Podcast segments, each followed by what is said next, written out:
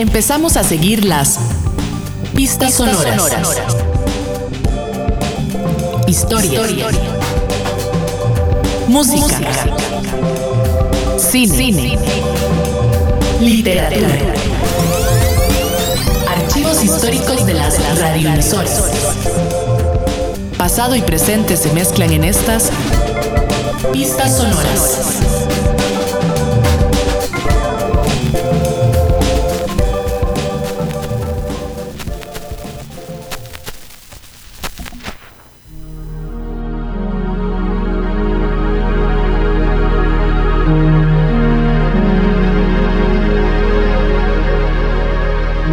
Hace ya treinta años, en mil novecientos noventa y uno, se desintegró la Unión Soviética, marcando el final de la llamada Guerra Fría.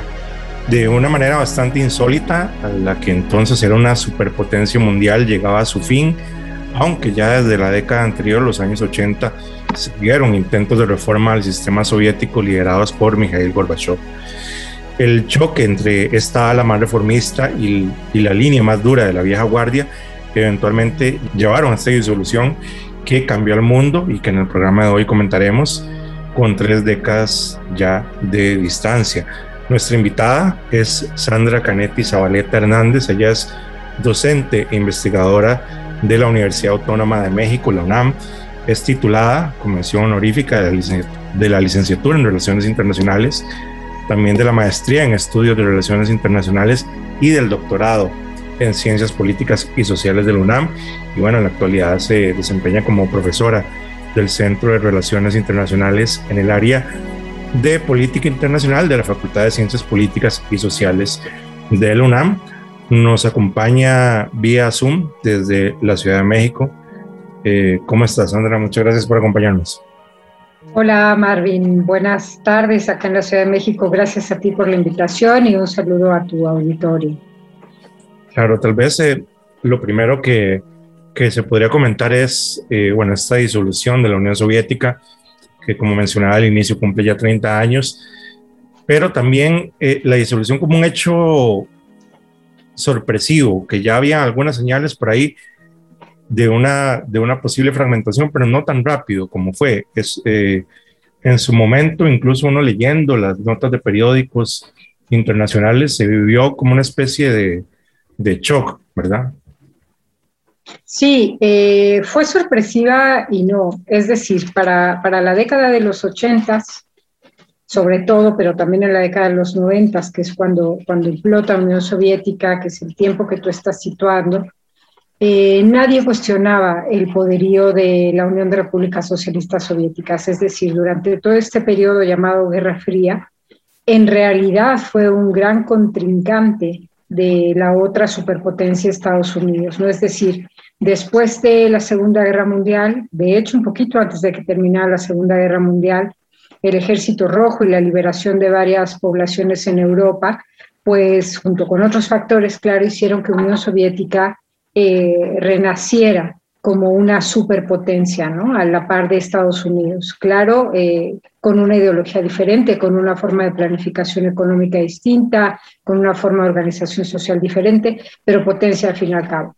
Con el paso de los años, gracias a la carrera armamentista que desarrolla Unión Soviética, eh, que en muchos ámbitos supera incluso en cantidad a, a las fuerzas de, de Estados Unidos, eh, gracias también a esta disputa del espacio exterior. Recordemos que la Unión Soviética fue el primer país, el primer estado en poner en órbita un satélite, el Sputnik, en mil novecientos cincuenta y tres, pues Unión Soviética se erige como una gran potencia. Esto dura durante muchas décadas, y hago referencia a ello porque al exterior de la Unión de Repúblicas Socialistas Soviéticas, esta, esta disolución, este estancamiento económico que viene viviendo desde, desde la década de los setenta no es tan visible.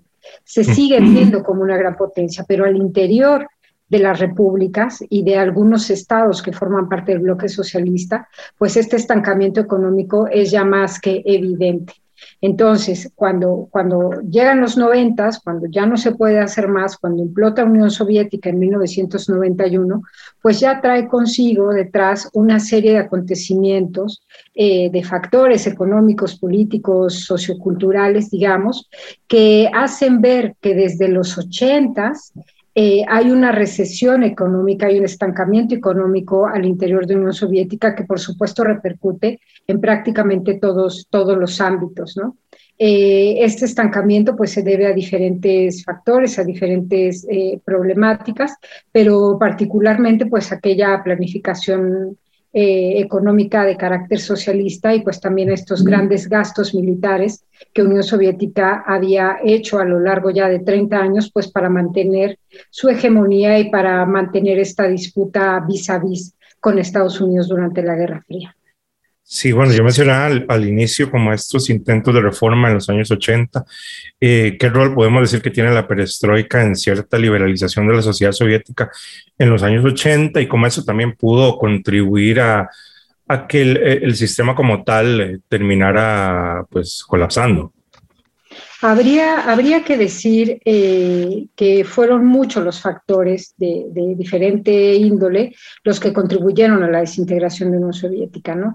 Eh, enormes recursos, tanto eh, humanos como económicos, fueron destinados al mantenimiento de este aparato militar soviético, al mantenimiento de esta gran alianza que, como tú sabes, se constituyó la Organización del Tratado de Varsovia, Pacto de Varsovia, por supuesto a las armas convencionales, a las armas nucleares, ¿no? Que también había, hay una disputa importante con Estados Unidos, y por supuesto también a una serie de intervenciones militares que con el objetivo de mantener la hegemonía, pues Unión Soviética sostuvo a lo largo del periodo de la Guerra Fría. La más importante quizá que contribuyó A, a la disolución de la Unión Soviética, pues fue la intervención en, en Afganistán, ¿no?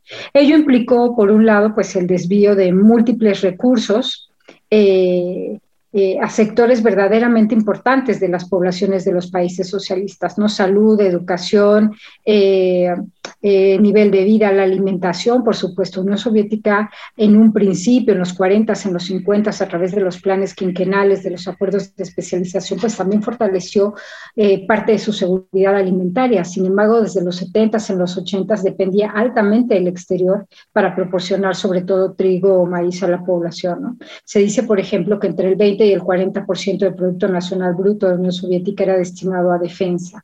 Cuando Gorbachov llega al, al país, luego de que intempestivamente muere eh, Chernenko, eh, pues Gorbachov llega con una idea de, de reestructurar, de reformar lo que está sucediendo al interior de la Unión Soviética. Gorbachov viene de una tradición Eh, de trabajo en el gobierno, había trabajado en el sector de la información, en el sector de la agricultura, y entonces él conocía bastante bien qué es lo que estaba pasando al interior de la U R S S, y él sabía que eh, una reforma llamada perestroika, junto con una política de transparencia de los procesos políticos llamada glasnost, era más que necesaria en Unión Soviética para de alguna manera salir de ese estancamiento económico.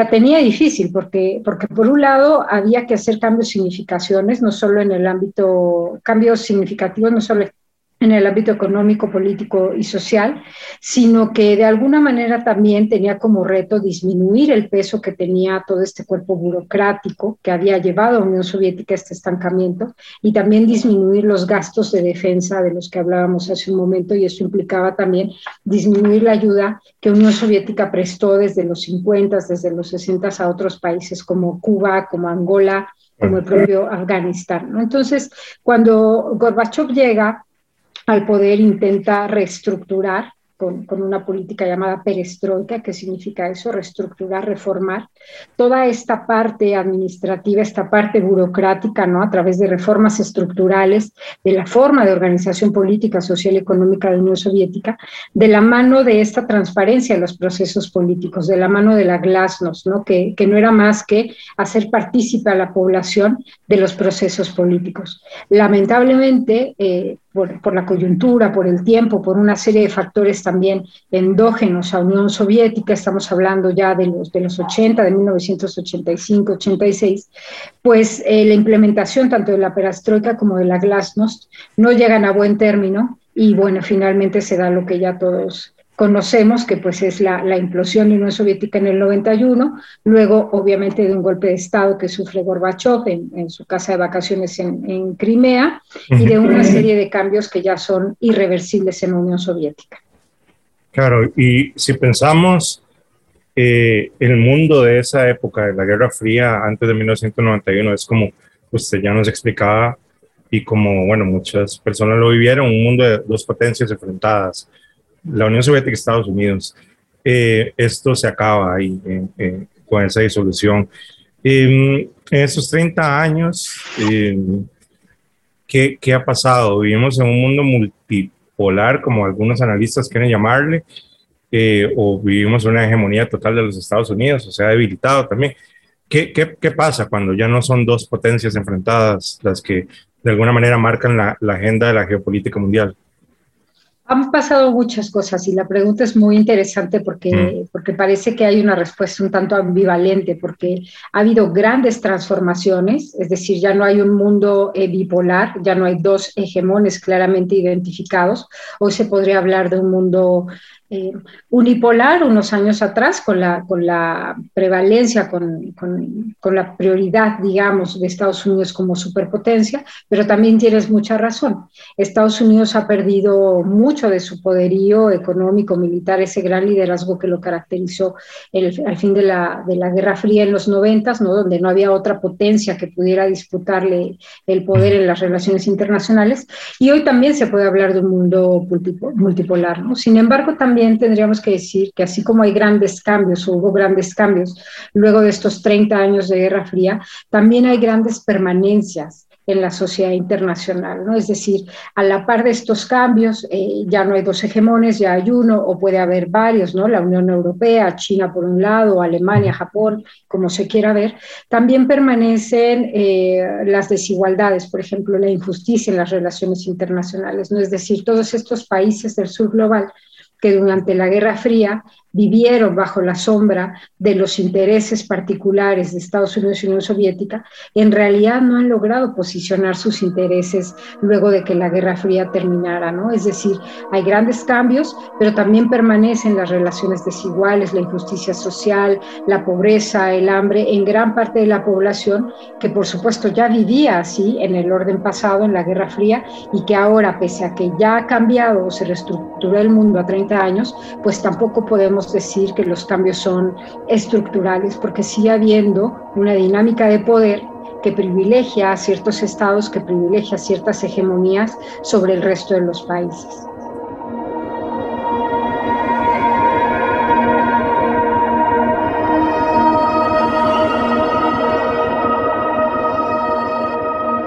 En nuestra región latinoamericana, pues la, la Guerra Fría también se vivió, hubo mucha intervención por parte de los Estados Unidos, ya lo sabemos, ¿verdad? Dictaduras militares apoyadas por los Estados Unidos, ¿verdad? Con este miedo a una expansión del comunismo. Bueno, se acaba la Guerra Fría y podríamos decirse que hay como, como esta, este dominio de lo que se ha llamado neoliberalismo, ¿no? Como la idea de un, de un mercado libre, global, sin fronteras, ¿verdad? A lo que por mucho tiempo parecía no haber como ninguna alternativa, excepto, bueno, algunas opciones de izquierda latinoamericana que se presentaron a partir de la década anterior, eh, separándose, eso sí, ¿verdad? Lo que fue el socialismo estilo Unión Soviética y demás, pero bueno, ¿qué pasa un poco, qué pasa un poco en Latinoamérica en estos treinta años donde, bueno, hemos, muchos países han experimentado con, eh, con un impacto muy fuerte de políticas llamadas neoliberales, ¿no? Sí, eh, América Latina, con, con respecto a esta situación, podríamos decir lo mismo de África, de Asia en general, eh, lamentablemente han vivido durante una época muy larga, no solo me refiero a la Guerra Fría, sino antes, ¿no? América Latina logra sus independencias, como tú sabes, hace ya doscientos años, pero prácticamente desde que nuestros pueblos son independientes, pues han vivido bajo la sombra o con... con, con digamos, con la forma de entender el mundo de, de los grandes poderes en las relaciones internacionales, de esos estados poderosos.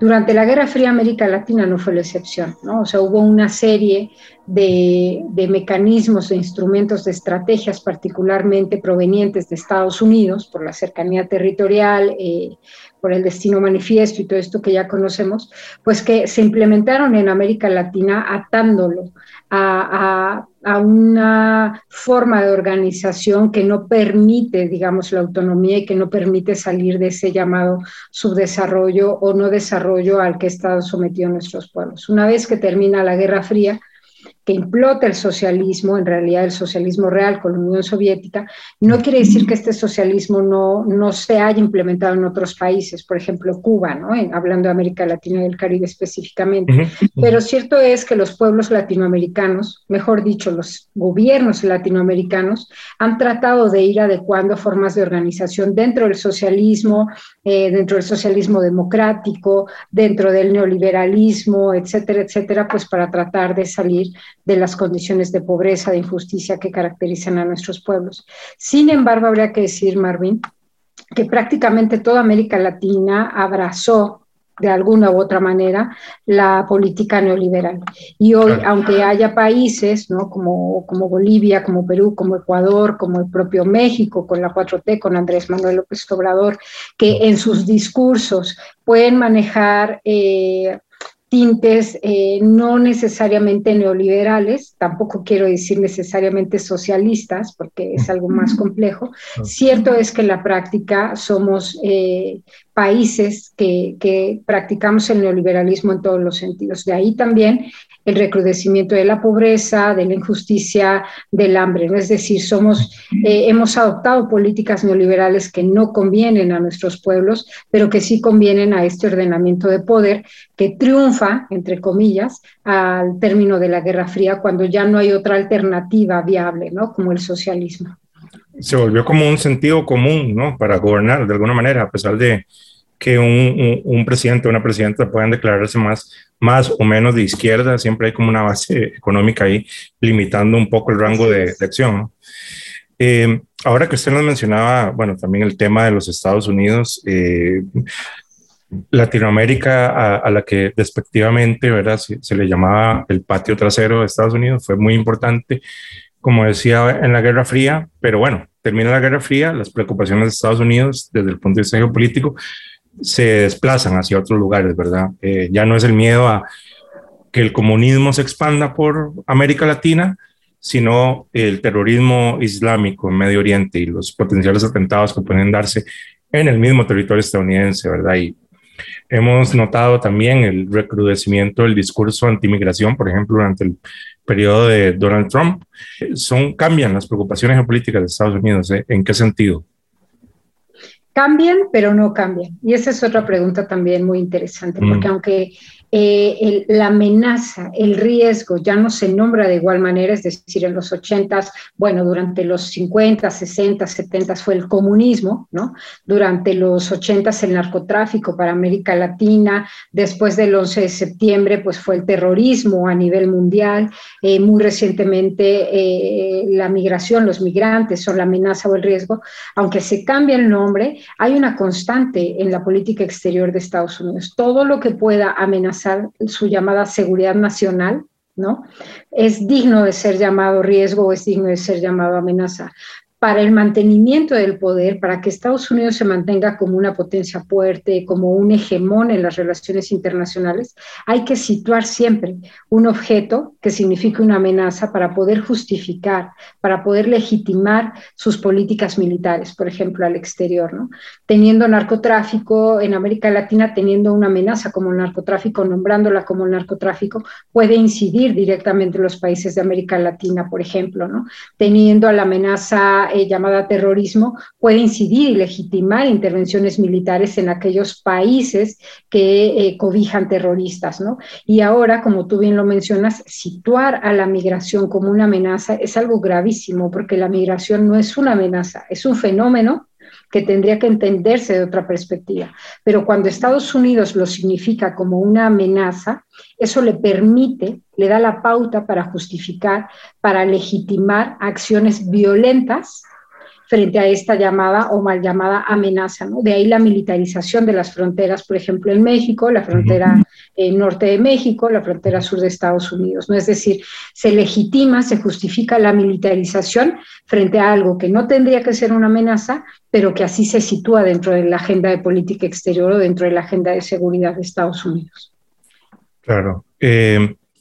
Hay que mencionar también en estos treinta años desde que finalizó la Guerra Fría, el rol cada vez más protagónico que ha ido adquiriendo China, que sigue siendo en el papel, o al menos un estado comunista. Hay, hay un partido único, que es el Partido Comunista Chino, eh, pero bueno, eh, su economía eh, funciona como una especie de capitalismo de Estado, que muchas de las críticas, incluso desde la misma izquierda, a la Unión Soviética, digamos, desde el trotskismo, por ejemplo, era que no era socialismo, sino capitalismo de Estado. Ahora parece que ese capitalismo de Estado eh, es, es China, esta nueva superpotencia. China es un caso muy particular y muy interesante para, para las relaciones internacionales. De manera oficial, China se enuncia al mundo como una economía socialista de mercado, ¿no?